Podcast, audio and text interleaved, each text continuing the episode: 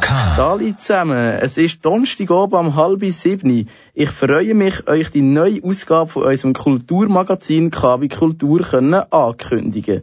Die einen von euch werden schon am Nacht sein. Als Beilage serviere ich euch heute wieder ein paar sehr schmackhafte Kulturevents. Zum einen wird der Tag von der offenen Ausgrabung in Seis eine wichtige Rolle einnehmen. Der findet übermorgen statt. Die Maturaarbeit über das jüdische Wort Maseltov von der Fabienne Kramer gehört zu den Highlights von der heutigen Sendung. Die brandaktuellen Veranstaltungstipps in Kürze dürfen natürlich in der heutigen Sendung auch nicht fehlen.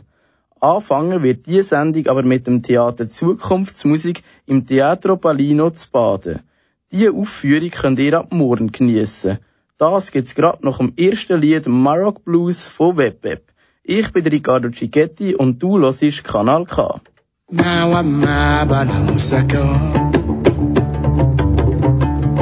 جنة بلا مسكا ما وما بلا مسكا كي جنة بلا مسكا ما وما بلا مسكا كي جنة بلا مسكا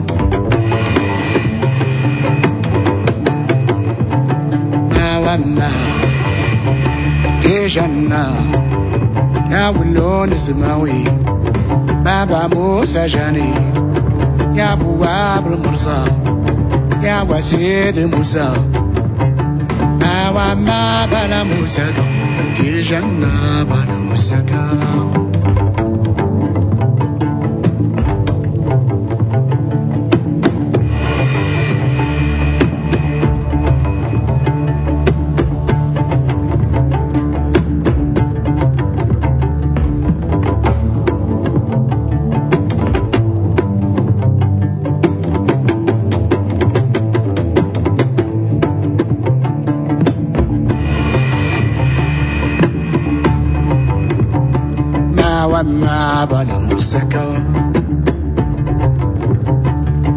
wannan bala musaka na wannan bala musaka kishan na musaka na wannan bala musaka kishan na bala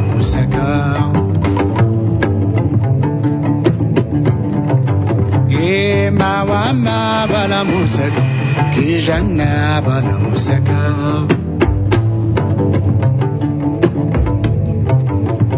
ما وما كي جنة يا ولون سماوي بابا موسى جاني يا بواب المرسى يا وسيد موسى ما وما بلا موسك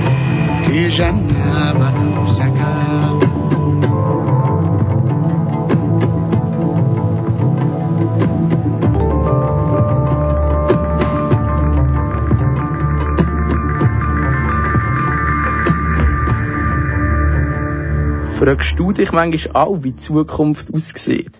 In 50 Jahren zum Beispiel gibt es vielleicht schon fliegende Autos oder das Teleportieren ist erfunden. Die meisten stellen sich die Zukunft positiv vor, vielleicht schon fast als Utopie. Mit dem Thema befasst sich momentan das Teatro Palino zu Baden, nämlich in ihrem neuen Stück Zukunftsmusik. Dort dreht sich die Zeit zuerst mal zurück ins Jahr 1968, nämlich ins Jugendhaus im Kornhaus zu Baden. Dort basteln die Jugendlichen an einem neuen Wertesystem.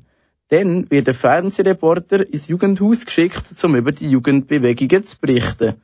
Der Anlass für das ist das 50-jährige Jubiläum vom Landesgeneralstreik von 1918. Die Reporterin soll herausfinden, was die beiden Protestbewegungen gemeinsam haben. Mit dem Blick 50 Jahre zurück fragen sich dann die Jugendlichen von 1968, wie die Menschen echt 50 Jahre in der Zukunft aussehen. Um das herauszufinden, beamen sie sich ins Jahr 2018. Dort treffen sie auf die Jugendlichen von heute mit ihrer neuen Technologie. Im Stück Zukunftsmusik kommt man die Geschichte von den letzten insgesamt 100 Jahren hautnah mit über. Die Mayra Schmidt ist im Teatro Palino und hat Besitzerin Stella Palino erzählt zuerst einmal, was es mit dem Titel auf sich hat. Mm, Weil es halt in den 68er, das steht im Zentrum und spielt in einem Jugendhaus, das ist eigentlich das Jugendhaus Baden da drinnen. Ähm, Musik ist sehr wichtig gewesen, oder? Es ist viel über Musik gelaufen in Zeit, über Protestsongs, über das ganze Woodstock Festival, Bob Dylan, John Bates, Janis Joplin und so. All die Figuren, die musikalisch äh, Mitteilungen transportiert haben, Protest transportiert haben.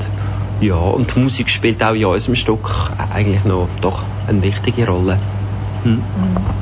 Und dann mit der Zukunft wahrscheinlich eben so das, dass dann so die Zeitreise passiert, oder? Mhm. Von genau. der Zukunft. Das ist natürlich auch noch das Wortspiel, ja. Mhm. Zukunftsmusik mit der Zeitreise. Ja. Im Zusammenhang mit der Zeitreise, die in dem Stück passiert, hat sich das Team vom Teatro Polino zuerst mal über die Geschichte informieren, also über die Jahre 1918 und 1968. Dazu sind sie in die Stadtbibliothek, haben Leute aus dieser Zeit befragt und haben auch mit dem Kunstmuseum Baden zusammengearbeitet. Stella Palino erklärt weiter, was bei den Vorbereitungen fürs Stück für Hindernisse auftaucht sind. Die Schwierigkeit war vielleicht, wie bringt man das dramaturgisch, unsere Idee, wie bringt man das alles zusammen 1918, 1968 und 2018. Das sind ja 100 Jahre. Und das, das war eigentlich die Schwierigkeit aber es hat vor allem unsere Dramaturgin und Regisseurin Tilde Schneider, das ist eine deutsche Frau, hat das ähm, sehr gut können, das ist sie Spezialistin, historisches lebendig machen. Das war eigentlich die Schwierigkeit. Und das ist auch sehr gut rausgekommen. Das sieht man nämlich an den Rückmeldungen der Zuschauer. Ja, die Rückmeldungen sind die Leute, es kommen eher ein bisschen, also es hat aber schon noch Junge, aber so die Tendenz ist eher Leute, die ein älter sind aus der Region, die das, was natürlich kennen und was total schätzen, die Geschichte lebendig erfahren. Und auch viele Leute, die schon alle, äh, die anderen zwei Stücke gesehen haben, über die Oktoberrevolution und über den Ersten Weltkrieg, die wiederkommen, die das halt sehr schätzen, so, wenn Geschichte plötzlich so lebendig wird und hautnah erlebbar und nicht einfach abgelesen ist oder einen Film angeschaut, sondern mhm. Das ist, das sind eigentlich, sind gute Rückmeldungen gewesen bis jetzt. Die Angst war ein bisschen, dass man es nicht recht versteht. Kommt man draus, oder? auch nachher die Zeitreise und so. Auch wenn man am Anfang vielleicht nicht ganz mitkommt, versteht man am Ende doch die ganze Geschichte und vor allem auch die starke Aussage, die sich dahinter versteckt. Eine Botschaft hat es eigentlich schon, dass man sich die Frage stellt, was haben wir für Utopien, also der Nutzen und die Wichtigkeit von Utopien, dass Menschen Utopien haben, oder? Haben die Jungen heute noch Utopien? Wie sieht das aus mit der ganzen digitalen Welt und so? wo ich Mühe habe damit. Und das Schlussbild ist auch ein Baby, ein, ein Neugeborenes auf der Bühne, oder? Und das fragen wir dann, äh, wie siehst du deine Zukunft, oder? Und damit schreit es, und damit schreit es nicht. Das Stück Zukunftsmusik ist eine spannende und amüsante Mischung aus atmosphärischen Momentaufnahmen und Rückblenden. Und es lässt die Geschehnisse von 1918 und 1968, wo unsere Gesellschaft, die heute sehr prägt haben, wieder aufleben. Das Stück Zukunftsmusik läuft noch bis am Samstag, am 1. Dezember, immer am Mittwoch, Freitag und Samstag, jeweils am halb neun im Teatro Palino zu Baden.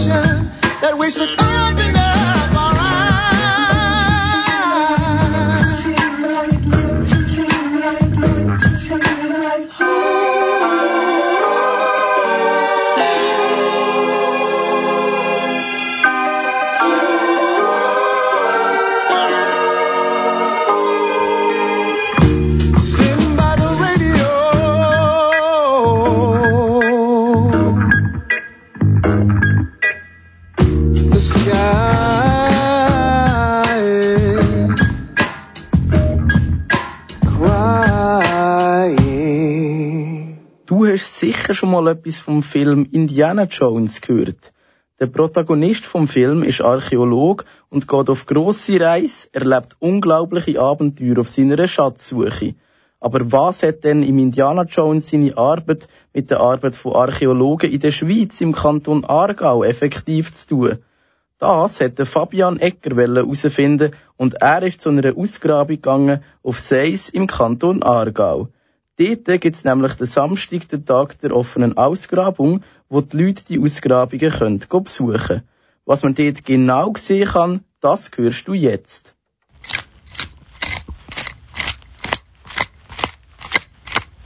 Eine saftige grüne Wiese am Hang in Sins. Nebendran ein Bauernhof. Man hört die Glocken von den Kühen im Stall. Es schmeckt nach Landluft und eine frische Beise zieht durch die Haare.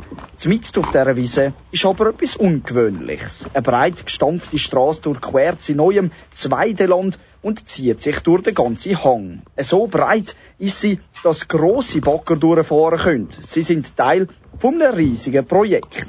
Es ist nämlich die Südwestumfahrung von Sins geplant und unter dieser Wiese werden in ein paar Jahren täglich tausende Autos durchbrausen. Bevor aber der Tunnel gebaut wird, stehen ganz andere Arbeiten an, nämlich die der Archäologen. Sie sind bei sogenannten Sondierungen zum Schluss gekommen, da müssen wir genauer anschauen. Und so ist es auf einem Fleck dieser Wiese auf einmal nicht mehr grün, sondern braun. Über dieser Fläche, so groß wie ein Fußballfeld, stehen weisse, runde Grabungszelte. Mit drin der Grabungsleiter Thomas Hess. Er schaut, dass für sein Team trotz der abenteuerlichen Arbeit auch noch ein bisschen Alltag einkehrt. Mit der eigentlichen Arbeit im Feld fangen wir am Viertel vor acht an. Und dann haben wir immer am Morgen zuerst eine Besprechung, schauen, was wir genau machen. Und dann gehen wir ins Feld. Im Feld selber schauen wir, dass wir damit ein Planum reinigen, also eine Fläche, dass wir dort auf die entsprechende Schicht abschaffen, das freilegen und dann gerade dokumentieren, dass wir dann das fotografisch und zeichnerisch aufnehmen. Und am Abend schauen wir, dass wir so um die Viertel vor fünf, um die fünf herum dann äh, fertig sind und einmal ein bisschen aufräumen. Bis zu zehn Leute sind momentan an der Ausgrabung beteiligt. Sie kommen aus der Schweiz, aus Deutschland und sogar aus Mexiko. Und sie haben auch ganz viele verschiedene Hintergründe. Unter ihnen hat es Umweltingenieure, Künstler und vieles mehr. Sie werden für spezifische Bereiche an der Ausgrabung gebraucht. Auch die Baggerfahrer, die sich als erste ans Terrain anwagen, haben eine spezielle Ausbildung für die Arbeit, weil sie legen den Grundstein für die weil sie legen den Grundstein für die Schatzsuche. Von der Baggerschaufel bis zum kleinsten Werkzeug. Jedes Teil hat eine wichtige Funktion, sagt der Ausgräber Stefano Jörg. In ist es so, es gibt zwei Arten von Abträgen. Mit entweder Maschinenabtrag, dann macht man den Abtrag gerade mit dem Bagger und tut einfach nachher die Oberfläche noch rein, entweder mit dem Langstielkratzer oder kleinen Kellen. Oder die andere Art ist ähm, von Hand. Das ist eigentlich das wichtigste Werkzeug, der Pickel und Schaufel. Und dann tut man so echt den Abtrag machen. Das ist natürlich viel genauer und man findet viel mehr Fund. Und dann wird auch die Oberfläche wieder geputzt mit Langstielkratzer und äh, kleinen Kellen. Also eigentlich das wichtigste, wichtigste Werkzeug der Archäologie ist nicht, wie viele Jahre nehmen der Pinsel, sondern eigentlich äh, Schaufel, Pickel und äh, die kleine Murerkelle, die man hat. Genau, der Staubsauger ist auch ein wichtiges Werkzeug für uns. Das braucht man vor allem, wenn man einen Stein um oder eine Steinsetzung hat, einen Boden, dass man dort Zwischenräume sucht, dass die kleinen Erdbrösmeli ähm, rauskommen. Also so bringt man es am, am schnellsten raus und dass man auch nachher in der bei der Dokumentation ein besseres Bild davon hat, was man eigentlich genau vor sich hat. Und nicht nur die, sondern auch ganz viele andere Arbeitsutensilien brauchen die Ausgräber und Archäologen. Zum Beispiel ein Walkie-Talkie, um auf weite Distanzen kommunizieren zu können. Weit geht's aber nicht nur in der horizontalen, sondern auch in der vertikalen, nämlich gegen oben. Man läuft auf Holzbretter durch die Grabungsstätte. Die ist etwa einen Meter tiefer als die Wiese und sie verbirgt ganz viele Geheimnisse. Und das in jeder einzelnen Schicht. Vier Schichten untersuchen die Archäologen auf dieser Wiese. In der zweituntersten kommen römische Fundstücke zum Vorschein. Auf den ersten Blick sind es vielleicht nur simple Steinformationen, aber auf den zweiten Blick sieht man noch viel mehr, sagt der Ausgrabungsleiter Thomas Hess. Also wir stehen jetzt vor dieser Steinpflasterung aus römischer Zeit. Da hat es ähm, Ziegel drin und handgeschmiedete Nägel. Und man kann sich noch gut vorstellen, wie das früher mal ausgesehen hat. Also wie man da drüber gelaufen ist, auf dem Platz. Also was man sich kann vorstellen ist, dass man da etwas hat, was mit der Landwirtschaft in Zusammenhang steht. Also in der Villa Rustica und dann vielleicht nebendran noch so ein Gebäude, ähm, wo aus Holz gebaut war. In der untersten Schicht, also in der vierten Schicht, befindet sich übriggebliebene Gegenstand, sogenannte Reliquien aus der Bronzezeit. Einer der Ausgräber ist gerade mit der Kelle die Erde am Wegputzen. All paar Minuten findet er wieder eine Scherbe. Sie ist Teil von Töpfen, wo man vor ein paar tausend Jahren noch zum Kochen benutzt hat. Manche von diesen Scherben sind sogar noch verziert. Man hat Kerben dazumals in die Gefäße hineingeritzt und die mit weißem Kalk aufgefüllt. Daraus entstanden sind wunderschöne Muster. Die Scherben sind aber immer noch dreckig von der Erde. Jetzt kommen die wertvollen Fundstücke zu der Miriam Hauser von der Fundverwaltung. Ich tue sie dann waschen und äh, anschauen. Das klingt jetzt vielleicht im ersten Moment jetzt nicht so spannend, aber an sich sind, sind alle Scherben wie so kleine Geschichtenerzähler. Und äh, diesen Geschichten versuche ich dann nachzugehen. Also so Sachen wie, wie alt sind sie, das ist schon mal wichtig, oder sind sie 2000, 3000 Jahre alt oder vielleicht sogar noch älter. Und auch äh, Dekorationen schaue ich mir an. Also es gibt so in jeder Zeit gibt so bestimmte Dekorationen, die wie modern sind. Und dann auch, äh, es kann manchmal auch so, so Geschichten sehen wie, ähm, ist ein Feuer im Spiel gewesen? Also ist es vielleicht irgendwie in einem Hausding gewesen, wo brennt hat? Oder hat man vielleicht sogar das Gefäß mit Absicht in, ins Feuer tun? Ja, das sind alles so, so kleine Einblicke in die, in die Alltagsgeschichte von damals. Und das ist auch da, was ich spannend an der Archäologie finde und auch faszinierend. Wenn Sie Glück haben, finden die Archäologen manchmal sogar Scherben, die zusammenpassen. Im besten Fall kommen dabei wunderschöne Vasen, Töpfe oder Brandteller raus. Und wenn das Fundstück nicht vollständig ist, kommt der Zeichner ins Spiel. Er hat nämlich eine genauso wichtige Arbeit wie die anderen auf dem Feld, sagt der Ausgrabungsleiter Thomas Hess. Also es ist ähm, nach wie vor so, dass in der Archäologie Fundobjekte gezeichnet werden. Und zwar aus dem Grund, dass man gewisse Details hervorheben kann und dass es auch vergleichbar ist mit anderen Publikationen. Aus Untersuchungsgebiet wird genau gezeichnet und kartografiert. Jeder Stein, der umgedreht worden ist, wird auf einer Karte verzeichnet. Das passiert dann nicht mehr auf dem Feld, sondern in den Container, wo neben der Grabungsstätte stehen. Einer von ihnen ist voll von Computer, weil auch die Archäologie ist nicht in der Zeit stehen geblieben. Mit einem speziellen Tool, das für die Archäologie entwickelt worden ist, halten sie alles drin fest. Sogar Drohnenaufnahmen von der Fundort finden ihren Platz auf den Desktops. Und so kommen auf dem Feld bis ins ganz viele Kulturen zusammen. Die Römer, die Kelten und sogar Drohnenenthusiasten. Und sogar Metalldetektoren werden bald auf dieser Weide eingesetzt. Das Team um den Thomas Hess hofft nämlich noch, bis zum Grabungsende im nächsten Januar auf etwas ganz Bestimmtes, nämlich römische Münzen. Wenn du jetzt lustig geworden bist, dann kannst du vorbeigehen nach Seis, nämlich am Tag der offenen Ausgrabung. Am 24. November, also am Samstag, geht's am 10 bis am 1 jede Stunde Führung durchs Ausgrabungsgebiet vom Thomas Hess im Team. Sie freuen sich schon riesig auf dich und auf dein archäologische Interesse.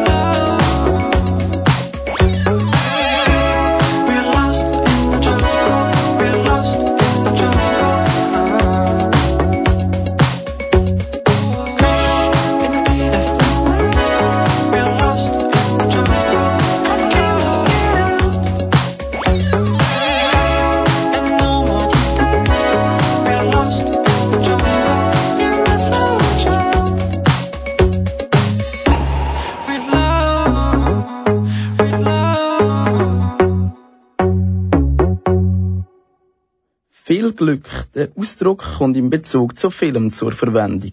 Wir brauchen ihn, um Leuten zum Geburtstag zu gratulieren oder wenn jemand eine schwere Prüfung muss bestehen.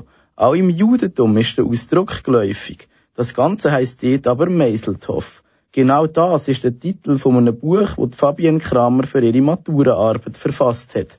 Am nächsten Sonntag, 25. November, wird sie das Buch im Rahmen von einer Lesung in der Alten Kille Zwürrenlos vorstellen. Dass ihr euch auch ein bisschen besser vorstellen könnt, was genau euch dann wird erwarten, gibt Fabienne Kramer selber Auskunft. Sie ist schon in ganz jungen Jahren mit dem Judentum konfrontiert worden. Ich bin selber im Surtal aufgewachsen und bin halt schon als Kind mit dieser jüdischen Geschichte und dieser Vergangenheit konfrontiert worden, weil eben die jüdischen Gebäude sind sehr präsent in Endingen und Lengnau oder der Radweg führt zum Beispiel direkt am jüdischen Friedhof vorbei. Also man kommt immer wieder mit dieser Kultur in Kontakt und auch Geschichte allgemein hat mich schon sehr fasziniert und das ist einfach die perfekte Kombination gewesen. Zuerst habe ich aber nicht so genau gewusst, was ich zu dem Thema möchte machen. Aber weil ich auch sehr gerne schreibe, ist dann irgendwann die Idee mit dem historischen Roman aufgekommen und dann ist einfach zuerst die Recherche im Fokus gestanden und nachher ist der Roman entstanden daraus. Die Juden, die in die Schweiz eingereist sind, haben nur an zwei Orten im Kanton Aargau können leben. Sie sind nämlich nur in Endingen und Lengnau geduldet worden. Das ist ein Thema, wo im Roman angesprochen wird. Es gibt aber auch noch andere Themen, wo im Roman einen bedeutenden Platz einnehmen. Also es ist wirklich das Ziel gewesen, eigentlich das jüdische Leben von damals aufzuzeigen in dem Roman anhand von einer jüdischen Familie. Das ist auch ein jüdischer Bub, ist die Hauptperson von meinem Roman. Und anhand von dieser Familie habe ich das Leben mal so dargestellt und dann aber auch in Kontrast zum christlichen Leben gestellt. Plus dann auch eben die Konflikte, die sich daraus ergeben haben, im Buch aufgezeigt oder auch so Symbol vom Zusammenleben. Und Masel Tov ist eigentlich nur der Titel vom Roman und hat jetzt nicht wirklich eine grosse Bedeutung im Roman selber. Also halt mehr der Suche nach dem Titel und wo die Leute irgendwie neugierig machen. Das hat Fabienne Kramer mit dem Titel auf jeden Fall geschafft. Nach ihrer Maturaarbeit interessiert sie sich natürlich weiterhin für das Thema. So wird sie das Thema einem grossen Publikum präsentieren. Am Sonntag könnt ihr natürlich auch einiges von ihr erwarten. Ich werde zuerst sicher eine Einführung geben, so ein bisschen eben jüdische Lebensweise von damals und den Leuten aufzeigen, wie die Juden gelebt haben in England und Endingen, warum sie überhaupt in Surgtal gekommen sind, warum sie nur dort haben dürfen leben.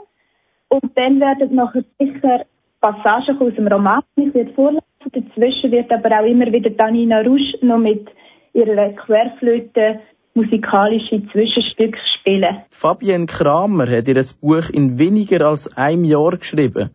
Trotzdem ist es ein Meisterwerk geworden. Da können eigentlich nicht viel Hindernis da sein. Trotzdem ist auch sie nicht vor Schwierigkeiten verschont geblieben. Also eben zuerst schon, dass man all die Informationen hatte, vor allem auch so eben ganz banale Informationen, die für den Roman wichtig sind. Das ist nicht ganz einfach gewesen. Und dann halt auch beim Schreiben vom Roman gibt es immer wieder so Schreibblockaden, wo man halt wirklich vielleicht mal nicht weiterkommt und auf die Seite muss legen, ein, zwei Tage und sich dann wieder dran setzen und weiterschreiben. Also der Schreibprozess ist nicht immer ganz einfach. Wenn es euch jetzt Wunder nimmt, die ganze Geschichte von der Fabienne Kramer zu hören, sind wir am nächsten Sonntag in der alten Kille zu Würenlos richtig. Fabienne Kramer wird dort ab dem 5 Uhr am Nachmittag ihr Werk präsentieren. Begleitet wird sie dabei von der Flötistin Anina Rusch. Plätze kannst du auf der Website vom Kulturkreis Würenlos reservieren. Die heisst www.kulturwuehrenlos.ch. Jetzt kommen wir schon zu unseren Kulturveranstaltungstipps in Kürze.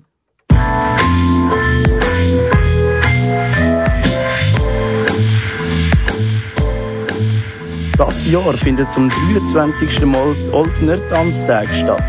Feeling and Form, das ist das jährige Motto. Mitreißende Bewegungsformen, überraschende Soundsysteme und leidenschaftliche Choreografie erwartet dich dort. Das Spektakel hat gestern angefangen und läuft noch bis am nächsten Donnerstag, am 29. November. Im Kulturzentrum Schützi, im Premium Kino Capitol und im Dance Studio Orte kannst du die Tanzkunst miterleben.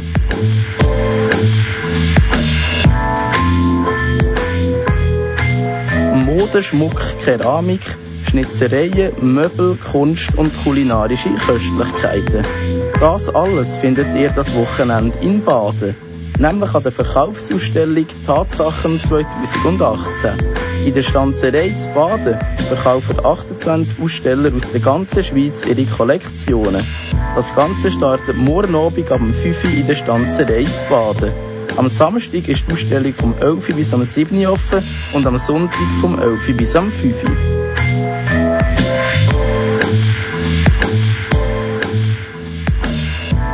Altersunterschied, verschiedene Herkünfte, Vorurteile, Schwarz-Weiß-Denken und Fremdempfindlichkeit.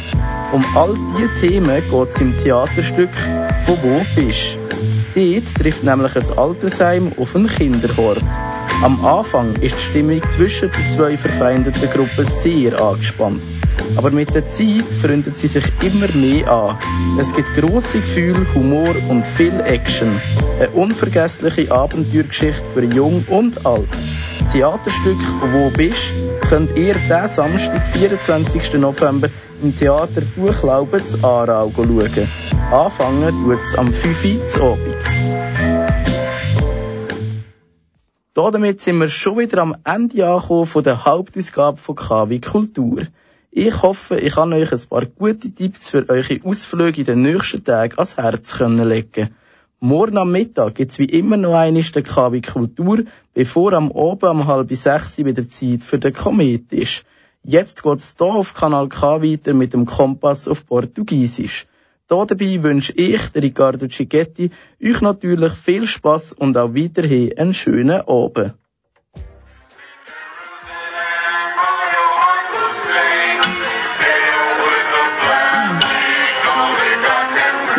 mija.